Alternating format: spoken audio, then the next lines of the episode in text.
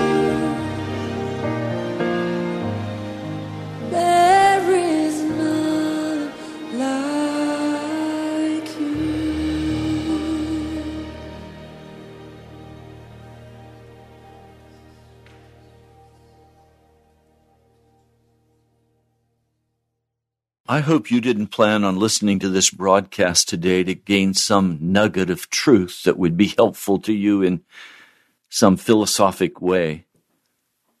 I hope you're listening to this broadcast because you want Jesus. And that causes me to ask you the question how are you with Jesus? No, no, no. I mean for real.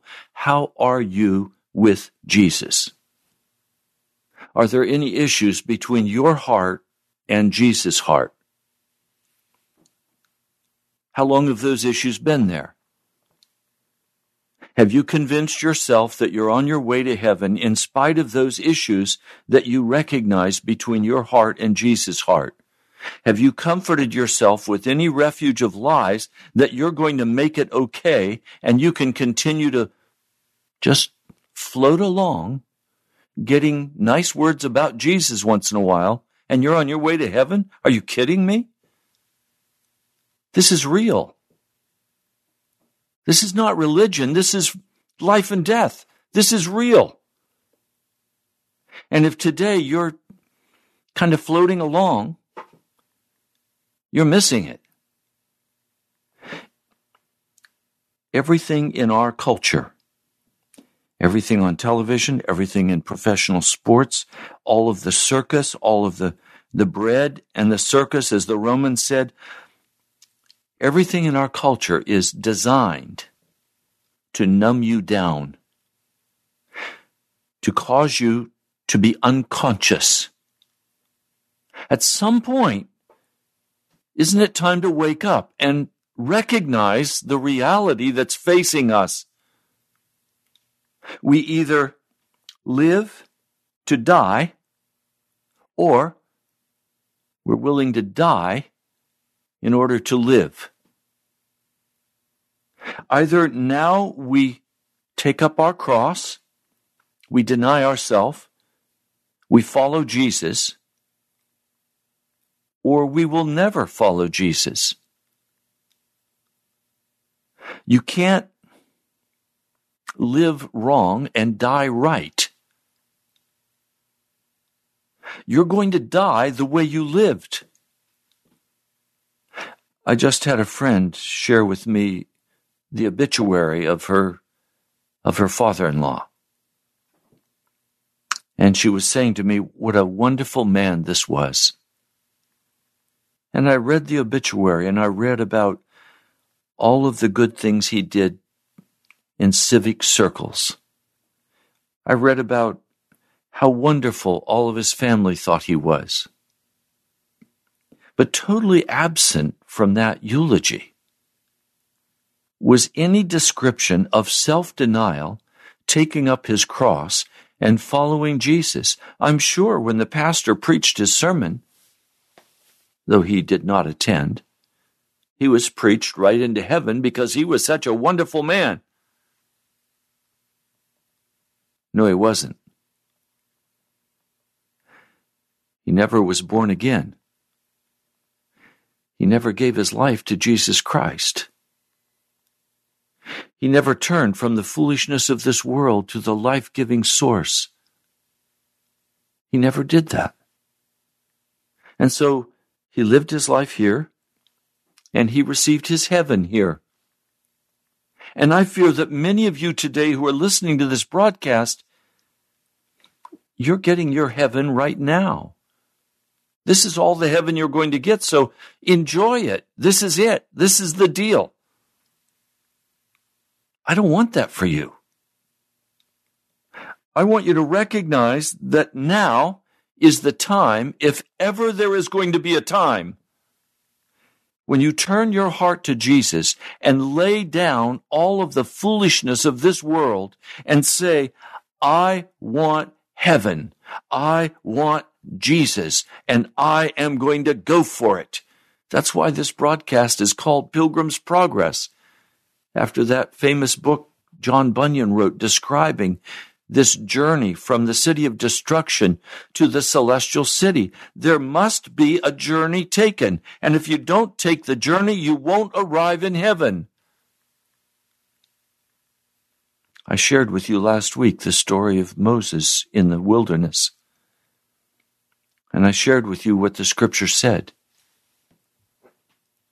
that most of those who went out into the wilderness, the desert with Moses, died in the desert. Only two came out of the desert alive.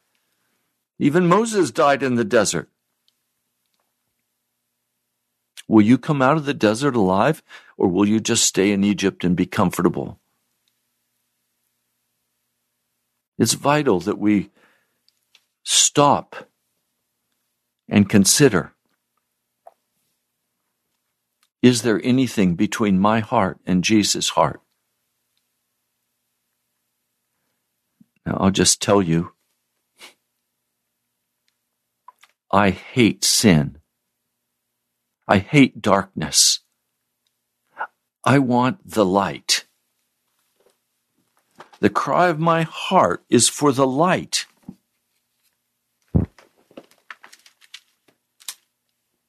Let me read this for you. A dear brother shared this on Sunday. It was so powerful. Psalm 97. Let me read for you beginning with verse 10. Let those who love the Lord hate evil, for he guards the lives of his faithful ones and delivers them from the hand of the wicked. Light is shed upon the righteous and joy on the upright in heart. Rejoice in the Lord, you who are righteous, and praise his holy name. Let those who love the Lord hate evil. The Lord first spoke these words into my heart on July 15, 2002. It was my birthday, and I was struggling I was somehow unable to get a hold of the idea that I could truly be righteous. I was taught that I could never leave my sin. I was taught that I was always going to be walking in sin and degradation and repenting every day and that it would just be by grace that God would finally save me because he had me covered. Well, that wasn't true. It wasn't true at all. Let those who love the Lord hate evil, for he guards the lives of his faithful ones. The other translations, he will guard the lives of the children.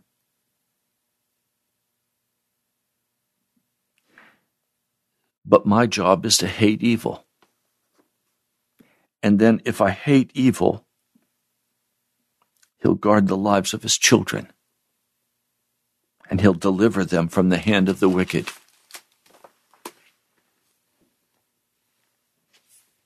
So I'm wondering today do you hate evil? Do you utterly hate evil? One young woman said to me, You know, Pastor, there are some things that I really love to do, but I don't do them because I know they're sin. And I know that if I do them, I can't go to heaven. And so I've just decided I'm going to push them away and I'm not going to do them anymore. I said to her, That's a very dangerous position to take because it assumes that you have the ability to reject sin and to walk righteous while not hating evil. I said, No, we in our human power can do certain things. We can refrain from doing certain things when President Eisenhower was getting a health exam one year in his presidency, the Surgeon General told him, Sir, you need to stop smoking or you're going to die. He said, Well, I guess I better start now. And he threw his cigarettes away and he never had another cigarette. Just iron willpower. I'm not talking about that. This young woman believed that she could hold in reserve those things that she liked so much, loved. But right now, she wouldn't do them because she wants to go to heaven. Well, the position we need to take is Lord Jesus, make me hate this sin, cause me to totally revolt. Let it make me sick, Jesus, that I will never go there and I will never touch that wickedness again. I'm done. It's finished. It's over. I don't want it anymore. And then Jesus removes our love for that thing. Let's go back today in the story of Moses. I want to talk about the beginning of this whole story. Moses was born into a Levite family in a very painful and difficult time. He was born into the family, but there was a decree of the Pharaoh that every boy had to be cast into the Nile River at birth. And of course, the crocodiles would eat them. The Hebrew midwives refused to do that. They said no. And when they were questioned by Pharaoh, he said to them, you know, why are you not obeying my command? And he said, well, the, the Israelite women are not like the Egyptian women. By the time we get there, they've already delivered their child. They were the first pro life representatives identified in, as such in Scripture. Well, Moses lived. He was not thrown into the crocodiles, and they kept him hidden for three months. Imagine if the boy is discovered, probably the parents and the other children will die also. But they keep this baby very quiet, but finally comes the time when his voice is loud enough they can't hide the fact that they have a baby boy. And so at three months of age, they make a, a little basket and they cover it with pitch. And Moses' mother takes him down and launches him out into the reeds in the Nile. She could not bear to watch what happened to her son, so she left. But Miriam, the older sister, stayed and watched. And she saw when Pharaoh's daughter went down to the river, and under that lid on the basket, they could hear a baby crying. So they went out and got it and brought it in on the shore, opened it up, and this baby was crying. And it just won this daughter of Pharaoh's heart. They said, This must be one of the Israelite babies. Well, Miriam was right there and she said, Shall I go and get one of the Hebrew women to nurse the baby for you?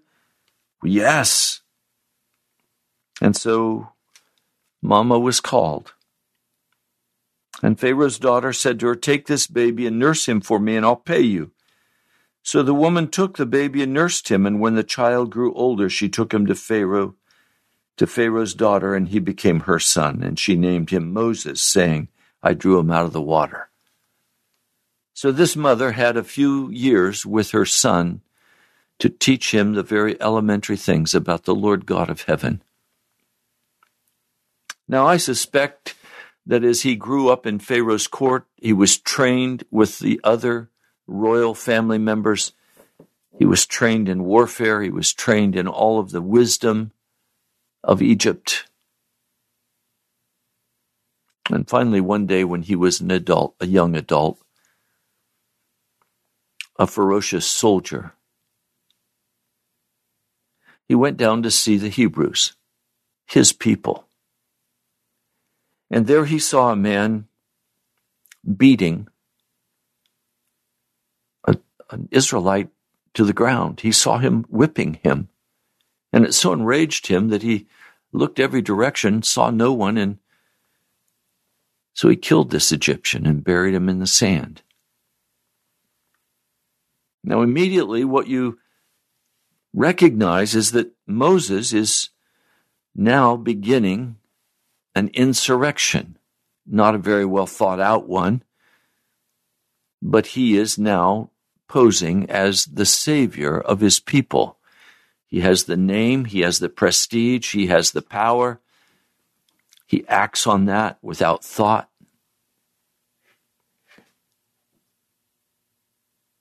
I'm sure in his heart, he thought he did a good thing. He protected God's people. But then he goes again.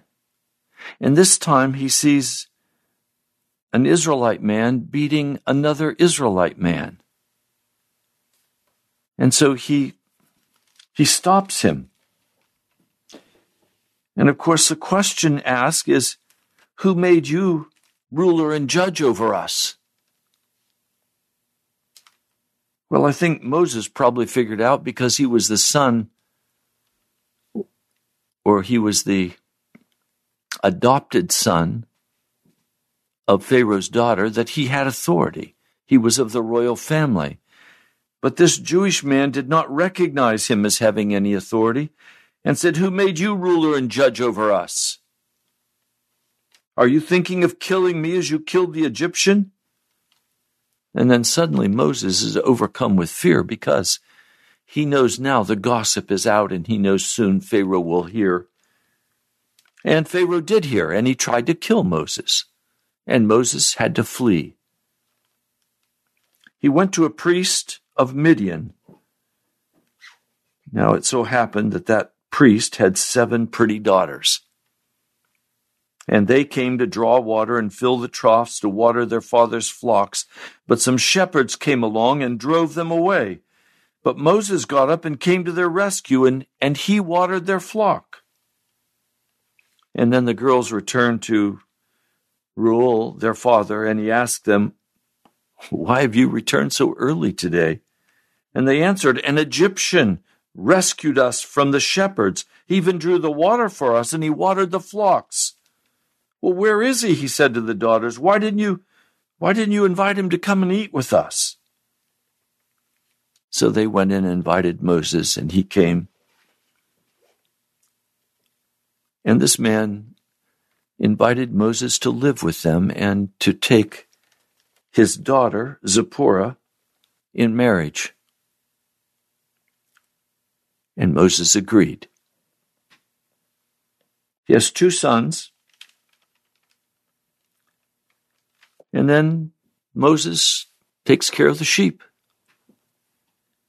He doesn't own the sheep. Reuel does. He doesn't own the sheep. His father in law owns them. And he spends his time wandering with a flock of sheep, taking them to pasture, arranging water. I wouldn't want to do that job. Sheep stink, and a shepherd will never get the stink of sheep out of his clothing. You have to take care of the sheep very carefully or you'll lose them. Wild animals will ravage them. They'll get fleas and flies and insects, larvae in their noses, and they have to be cleaned out. You have to put oil on their heads to prevent the flies from laying eggs. A sheep is afraid of running water, and for a very good reason, because if they're knocked off their feet and that wool gets wet, they'll never be able to stand up on their own. Instead, they're going to lay on their back until they die. Moses is taking care of the sheep. And it's frankly here that Moses learns how to be a pastor, taking care of dumb sheep. It's here he learns the lessons that will hold him in good stead through 40 years of desert travel. Now, Moses, one day, there was nothing special about this day. It was a day like every others. Moses is tending the flock, keeping the flies away, making camp, cooking food. He's by himself. And he's had to go way over to the far side of the desert because he couldn't find grass close by. And then he looks up and he sees the most amazing thing. He sees a bush in the desert on fire and it doesn't burn up.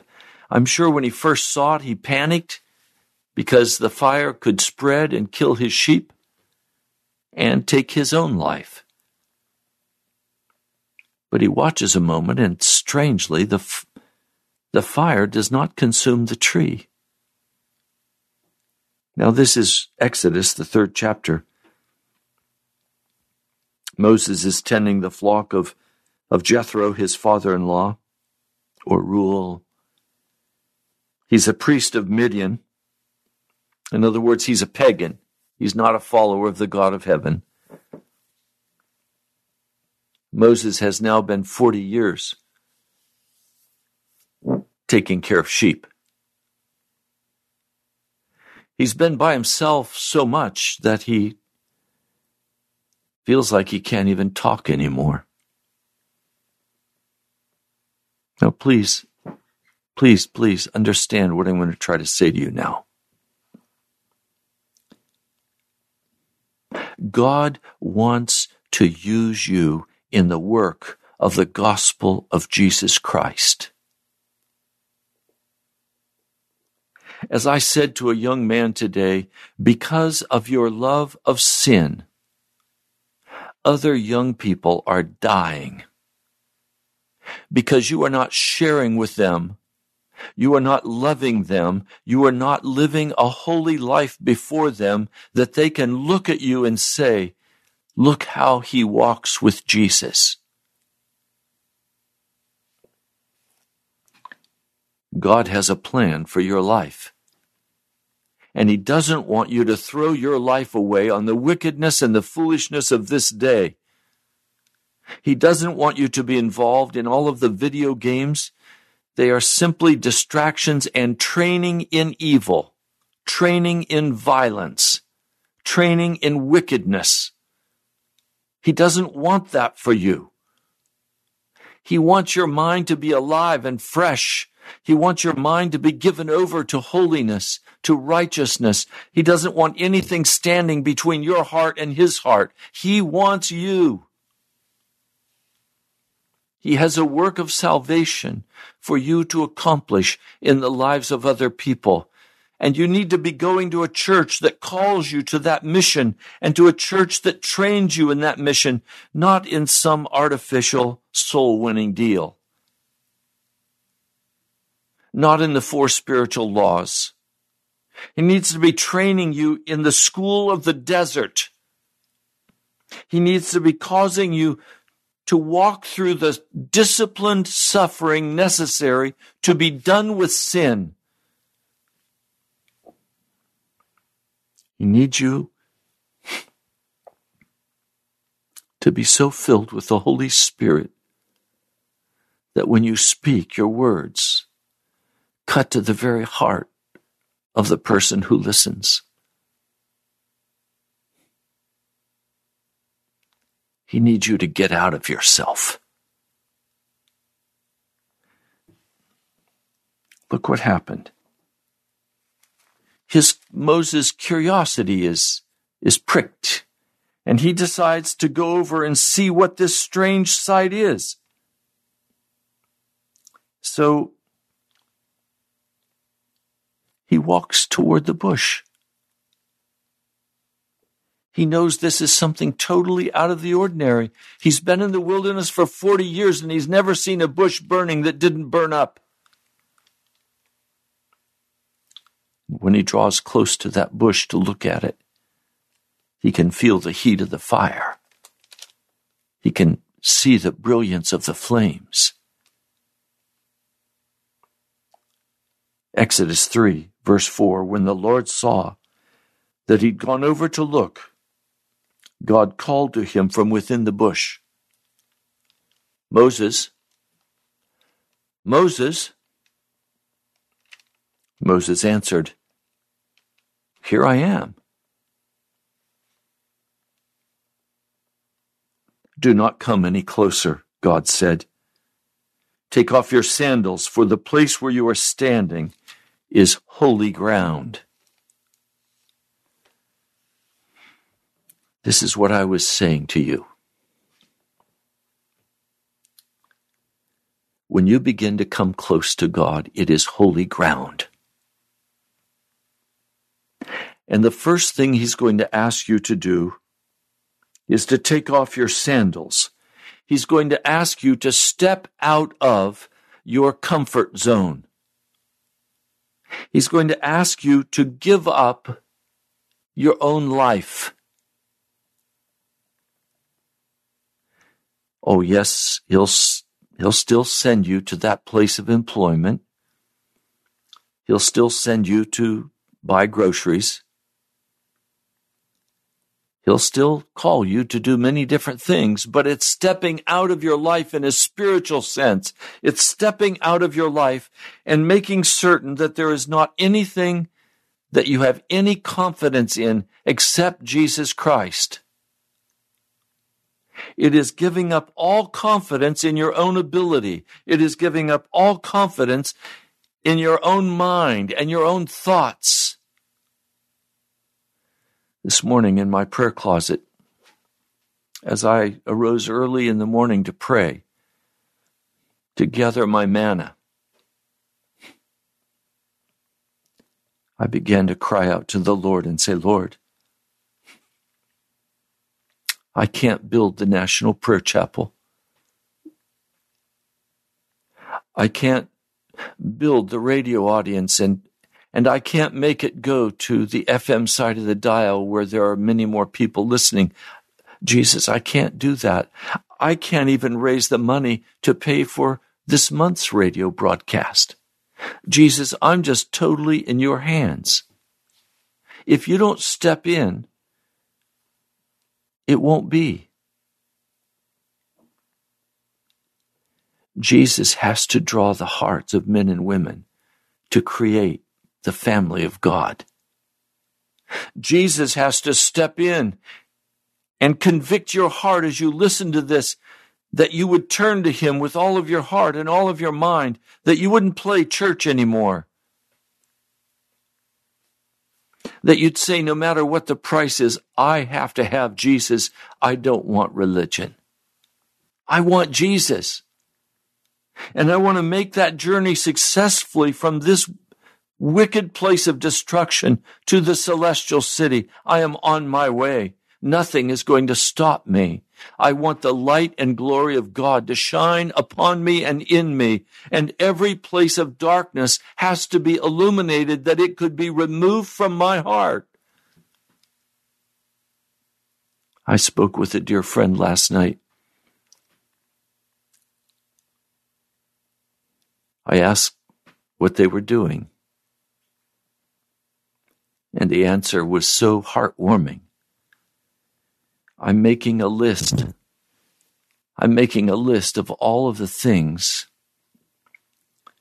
that I need to surrender to Jesus. So here's this person waiting before God and writing down a list of all of the things that they want to give to Jesus and surrender to Him. My heart leapt with joy. To imagine that here is someone who cares so much about Jesus that they will take the time out of an evening to just sit before the Lord and ask the Lord, what do I need to surrender? And then write it down and then begin the process of confessing that thing to Jesus and quickly asking him, would you cause me to hate that thing? Will you, will you take it over? I can't do it. One of the things that I've put on my list that I've now fully surrendered to Jesus is this radio broadcast. I have also fully given over the National Prayer Chapel. I've given over my family. I've surrendered my future to Jesus. I've surrendered my control over daily activities to Jesus. I'm here. He's called me to come and preach, and so I'm I've come to preach his word, but I don't have the ability to preach it. I need the Holy Spirit to come and move in me and give me the words to speak that they would have life in them and not be just dead words of religion. I need life to flow from the words to quicken your hearts and cause you to say, yes, pastor, I want Jesus that way too.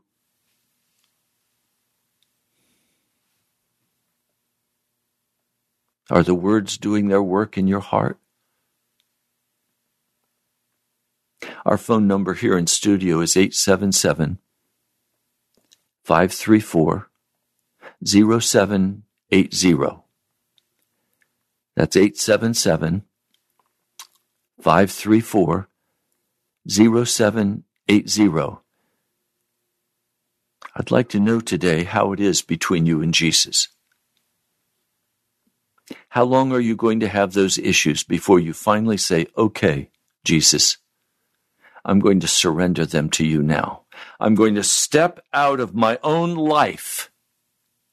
I'm not going to wear my sandals, the symbol of, of prosperity in this culture, the symbol of not being a servant, but being a part of the family, a, a symbol of, of comfort. Are you willing to step out of your sandals? Onto that hot burning sand? And are you willing to let Jesus take you and do with you as he wills? Will you get your hands off your future and trust it to Jesus Christ? Will you get your hands off of all relationships and give them to Jesus Are you willing to take your hands off your money and recognize that it's not your money, it belongs to Jesus. Are you willing to be a humble servant of the Most High God and walk in righteousness, hating evil, loving the light? Are there dark places in your life today that the light and glory of Jesus has been blocked out of? You have kept the door closed and locked. You think nobody even remembers this. It's, it's, it's done. It's finished. I don't need to ever look at it again. But you remember and God remembers. Maybe you stole something and never made restitution. You never gave it back. I don't know what it is you've done, but Jesus does. One man confessed to me that he had violated the trust of his beloved.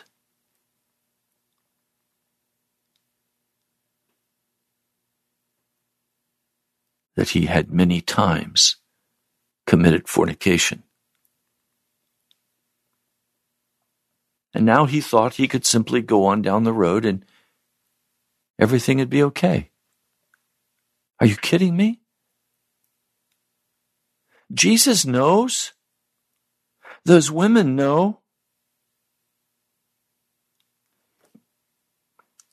Jesus wants a clean church. He wants a pure church. He wants an honest church. Are you clean with Jesus today? I opened the phone lines because I'm just very aware in the spirit that there are some of you listening today who are not clean before God. I'm giving you a chance to call and to talk about maybe not the particulars, but where you're at in the process, and to give you an opportunity to be prayed for, to be encouraged. Our number is 877 534 0780. Are you clean today in Jesus? Now, some of you, when I ask that question, immediately answer the question by saying, Oh, yes, I'm clean because Jesus' blood covers me.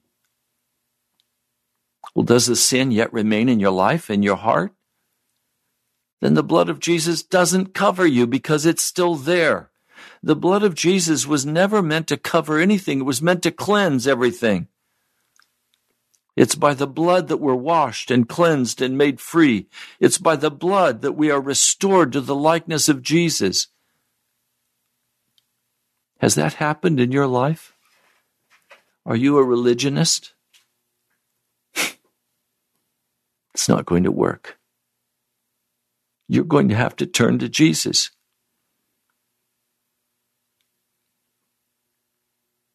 So you're welcome to call if you would like. Moses standing in this burning desert, probably hopping from one foot to the other, looking for a mite of shade somewhere where he could stand. Do not come any closer. I hear some people say, Oh, I just want Jesus to be my best friend. Please hear what he says to you. Don't come too close to me. I'm holy. And you're still clutching onto your sin. Don't come near to Jesus when you are covered with your sin and rebellion. No, he said to Moses, don't, don't come any closer. When Remember, the children of Israel were going up to Mount Sinai. We'll talk about this sometime soon. He said, Put a fence around it. Don't let any of the people come close. That's just the opposite of everything we've heard growing up. We've always heard, Come close to Jesus. Well, yes, we're to come close to Jesus, but not in rebellion, not in wickedness. Don't come to Jesus and be an Ananias and Sapphira. They came close by the Spirit and they lied to the Spirit. They didn't keep the pledge they made and they died because they were too close to Jesus. Others were lying and cheating and stealing in Jerusalem. Why didn't they die? Because they were a long ways away from Jesus. How do you get away with sexual sin? You're a long way from Jesus.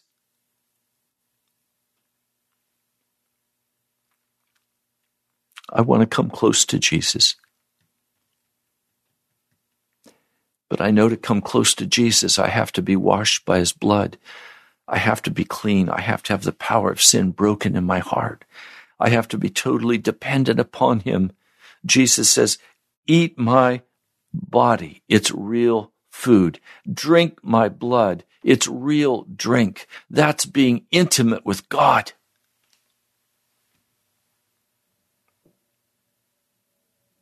Are you intimate with God? Are you intimate with God? Have you left your sin? Have you given up being a victim? Have you given up making excuses? Have you finally said, I will follow Jesus?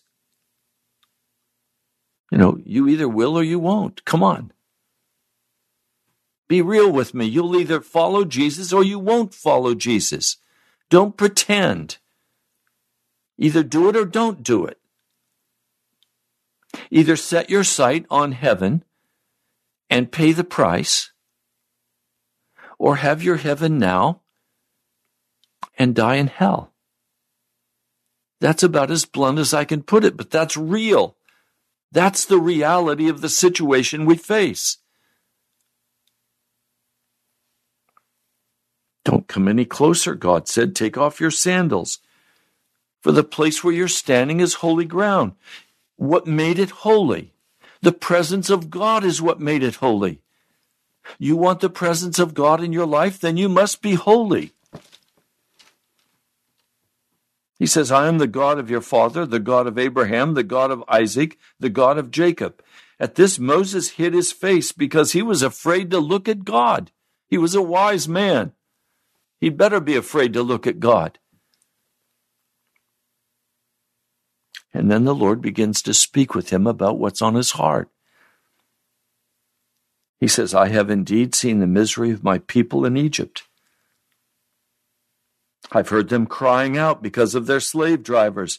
I'm concerned about their suffering. So I've come down to rescue them from the hand of the Egyptians and to bring them up out of the land into a good and spacious land, a land flowing with milk and honey. Oh, I'll tell you the truth. Nothing was given freely in Egypt. Egypt was a place of bitter slavery. You paid a dear price for everything you gained there. But here God is saying to Moses, I'm going to take you to a place where the people don't have to pay for this with slave labor. Instead, it'll be given to them.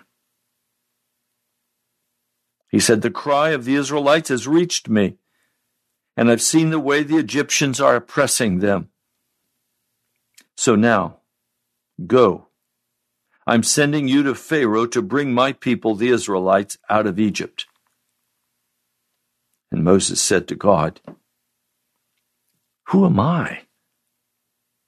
Who am I that I should go to Pharaoh and bring the Israelites out of Egypt?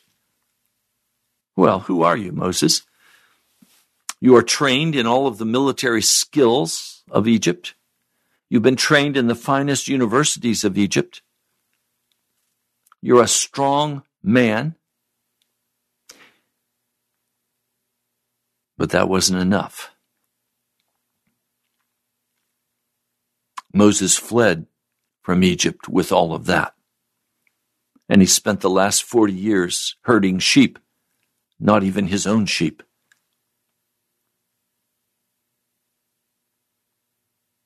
Who am I that I should go? And then God said what made all the difference. I will be with you. I will be with you. Moses on his own could do nothing. Moses on his own would simply be killed by Pharaoh. Moses on his own was a washed up sheep herder. His life was basically over. He had no future. He had no financial future. He was not a Midianite. He was not going to be a Midianite priest. He was a servant of the Most High God. He was washed up. Some of you listening to this broadcast today are out of hope. You think your life's over. It's, it's finished. It's wrapped up. I can't do anything. I'm done. I don't have the money. I don't have the health. If I had, I could, but I don't have, so I can't. You only need one thing. You need God to go with you. But for God to go with you, you're going to have to step out of your sandals. You're going to have to step out of your life. He is going to take you to nothing. He is going to walk you through things that you never dreamed you would have to face. He's going to train you. He's going to discipline you. He's going to disciple you. If you're willing to come close to Him. Now, Moses is kept at a distance, but as we know, the story of Moses tells us that God and Moses came very close, probably closer than any other man in history. God talked with Moses face to face. They were friends. But God was still God. And Moses was still just a man. I have said many times, Lord, the scriptures tell us that the glory of the New Testament is much greater than the glory of the Old. I have not seen the fullness of that glory of the New Covenant. I want to. I want to see the fullness of the glory of God expressed in Jesus Christ on that cross. He is everything. There's nothing without him. I trust him. I've put my life in his hands. I've put the National Prayer Chapel in his hands. I put I put this broadcast in his I put you in his hands. And I say, Jesus, rule over us. And do whatever's necessary to bring us into your heart, to bring us close to you.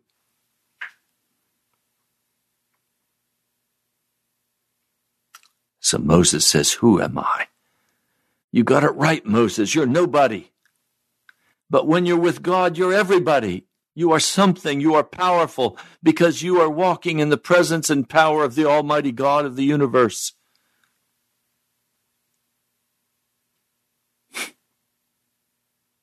This will be the sign to you that it is I who have sent you. When you've brought the people out of Egypt, you will worship God on this mountain. Well, thank you very much. Moses doesn't want that kind of a sign. He wants a different kind of sign, something that's a little flashier, a little more power. He has no clue the power God is going to demonstrate before him to bring him to that mountain with that crowd. So Moses says to God, Okay, suppose, just just suppose that I go. And I go to the Israelites and I say to them, The God of your fathers has sent me to you. And they ask me, What is his name? What shall I tell them? Oh God, I don't even know your name. What I, I can say the God of Abraham and Isaac and Jacob, but who are you, God? Listen to this answer. It is the most astonishing answer we could have had. God said to Moses, I am who I am. This is what you are to say to the Israelites I am has sent you. Or I will be what I will be. It is the verb to be. He is saying, I am the all sufficient, the almighty. I am the only one who is forever present. I am the almighty. Tell them I am has sent you. I am the past. I am the present. I am the future. I am God. Now, God also said to Moses, Say to the Israelites, The Lord, the God of your fathers, the God of Abraham, the God of Isaac, and the God of Jacob, has sent me to you. And this is my name forever, the name by which I am to be remembered from generation to generation. Will you step out of your life and allow God to take charge of every aspect of your being, of your future, of your present, of your past? Will you give all into the hand of Jesus Christ? Will you leave your sin behind? Will you step out of your life and trust Jesus to accomplish in you what he desires to accomplish? He, he desires desperately that you should be an instrument of salvation for the lost and dying will you step out of your life? We're out of time. Just very quickly, let me give you some information. We're coming close to the end of the month. We're a long way from being able to pay the radio bill, and so I'm calling again today for an offering like we do at church.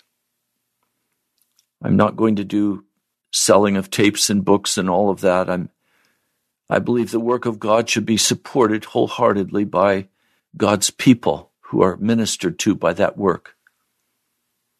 So if you'd like to send tithe or offering, I invite you to do that. And thank you to the many who have already been sending that. We're about halfway there. Let me give you the address. It's the National Prayer Chapel, Post Office Box 2346, Woodbridge, Virginia 22195. That mailing address again, the National Prayer Chapel, Post Office Box 2346, Woodbridge, Virginia. You've been listening to Pilgrim's Progress. I'm Ray Greenley, pastor of the National Prayer Chapel. Come visit us. I love you, my brother, my sister. I'll talk to you soon.